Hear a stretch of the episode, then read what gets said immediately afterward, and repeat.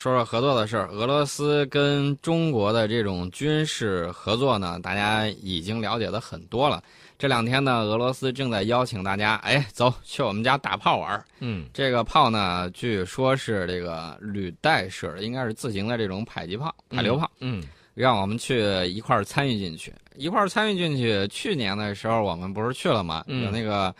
呃汽车，就是那个自行的拉的，嗯你光说用卡车拉也没说是不是履带式的，对吧？嗯拿那个拉，结果俄罗斯从卡车上卸下来迫击炮，然后在那儿装，当时就蒙圈了。一看中国的，中国的这个是自动化的，那个嗯排流炮就在卡车上，嗯啪嗯自己往地上一支，然后装填发射，嗯打的是最准的，速度用时是最短的。对，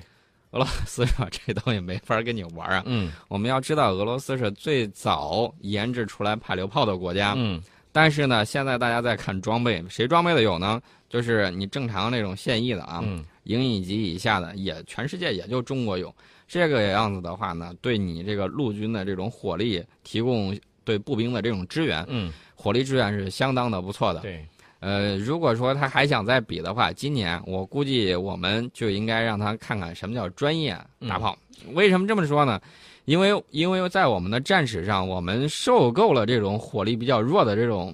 苦，然后吃过这样的亏，嗯所以说呢，才不遗余力的，不光是继承了苏联的那种大炮兵主义，嗯而且呢，我们在这个上面不仅是锦上添花了，那简直是青出于蓝呢，很多，不只是剩余蓝啊，对啊我估计都已经是火红一片了。嗯，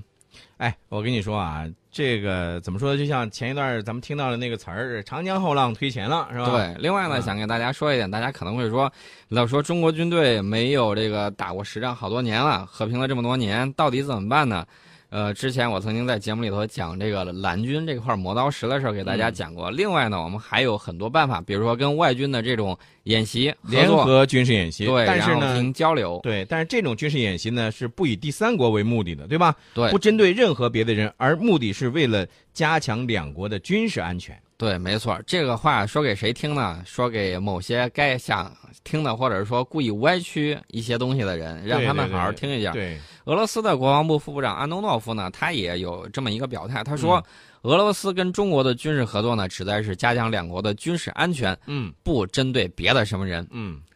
哎，这个事情我觉得就像有些人不要对号入座一样，咱给他先说好，是吧？对，如果你愿意自己对号入座，你这个事儿那就只能自说明你自己心眼儿小了。对，安东诺夫呢，他提到一点，他说，美国向亚太地区增派这种军舰、歼击机、轰炸机，建立各类军事基地，嗯绝对无助于加强地区和平和安全，这制造很多问题。嗯俄中两国不能不做出相应的回应。嗯这就是目前的情况。我们在判断这个很多事情的时候，你嗯不光是说我要知道历史，另外一方面你还要懂得现实。嗯，你看看到底是谁在我们边上啊，在那儿闹腾，对，谁在这个朝鲜半岛在那儿瞎折腾，嗯谁在南海边上跟我们挑衅，这都是现实的这种情况。对，面对现在复杂多变的这种国际安全形势，其实中俄两国之间的一些军事合作是非常有必要的。对，俄罗斯可是有丰富的实战经验的。嗯就最近这十几年来说，所以说呢，跟他们交流的时候，有时候也会得到很多帮助。比如说我们在跟、呃这个俄罗斯交流的时候，嗯你比如说你持枪的这种习惯呢、对，这种小细节，你不到真实的战场上你是不太清楚的。嗯比如说，包括我们跟我们喜闻乐见的印度，嗯跟印军进行交流的时候，嗯虽然人家会表演这个钻火圈啊、爬杆啊什么之类的，但是呢，人家也有也有相应的这种实战经验，嗯他会跟你说怎么弄怎么弄。嗯我们除了跟他们这个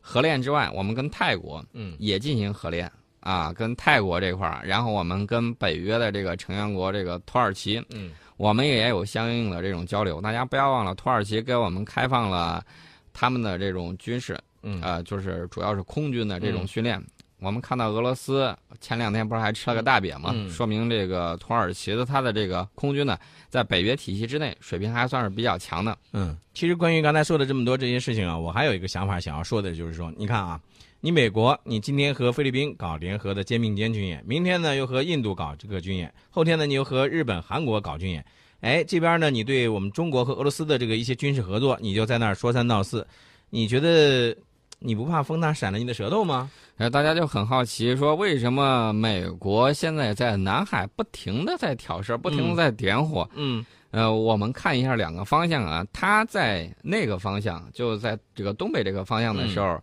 其实它是不占优势的，嗯对，因为后头大玩家太多，俄罗斯也在，中国也在、嗯啊，所以说呢，他一看我得找你这个相对薄弱一些的环节。嗯美国一看在哪儿它比较能占便宜呢？嗯他觉得他在南海边上，嗯，哎，他觉得他有力量，嗯为什么呢？首先有军事基地啊，嗯啊，菲律宾这不是就欢迎去了吗？嗯嗯虽然还去刚去没几天，美军士兵上去就跟这个菲律宾警察在这个干岸了上一就架啊，嗯就打起来了。嗯但是呢，人家的这个主流还是哎，这军事基地我就想赖着不走了，嗯我就先进来了。美国它有什么呢？航空母舰，我们看到美国的这个航空母舰自己在那儿耀武扬威的，他觉得我来了之后实在不行，我还可以撤，大不了打烂了之后菲律宾这儿嘛，关我什么事儿？又不是我家。对，呃，他觉得这个地方还可以比较从容一些。另外呢，他就会，他就觉得为什么你，呃，相对来说他能占便宜，嗯原因就是我们的这个岛礁建设还得再加快，嗯必须得加快。你力量不到，就是扫帚不到，灰尘是不会自己跑的。嗯你必须得加强自己的这种力量存在，对。你的实力控制到哪个范围，那么那就是你的这种界限。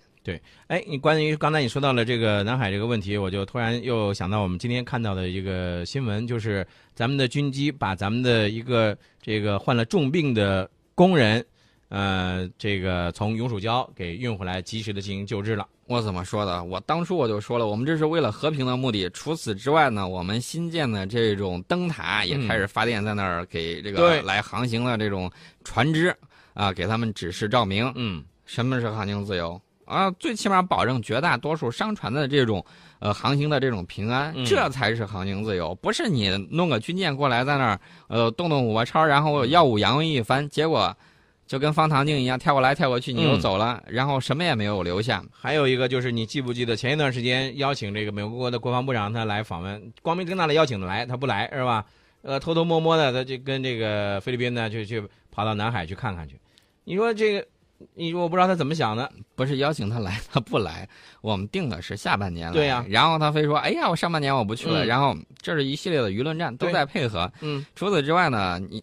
你看他在这儿这么能折腾着，其实呢，我觉得你愿意在菲律宾那儿耗着就耗着，嗯你开军事基地总是要花银子的嘛，对不对？嗯嗯呃，美国军方要钱的这种属性我们也看到了，各个军种连这个情报机构也过来插一脚，嗯也说：“哎呀，我想办法要开要弄钱。”美军要钱，你知道要到何种地步啊？嗯甚至说，哎呀，我现在军力不如这个第三世界的国家，自己说的啊。 呃，我我觉得这真是让世人瞠目啊！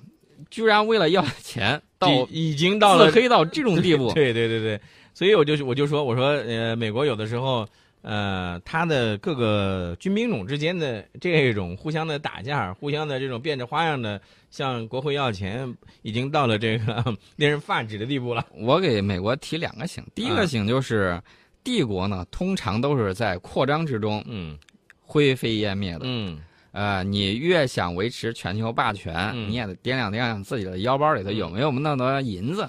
另外一点呢，就是给他讲一讲历史，因为这个国家毕竟才二百来年嘛，嗯得讲一讲历史，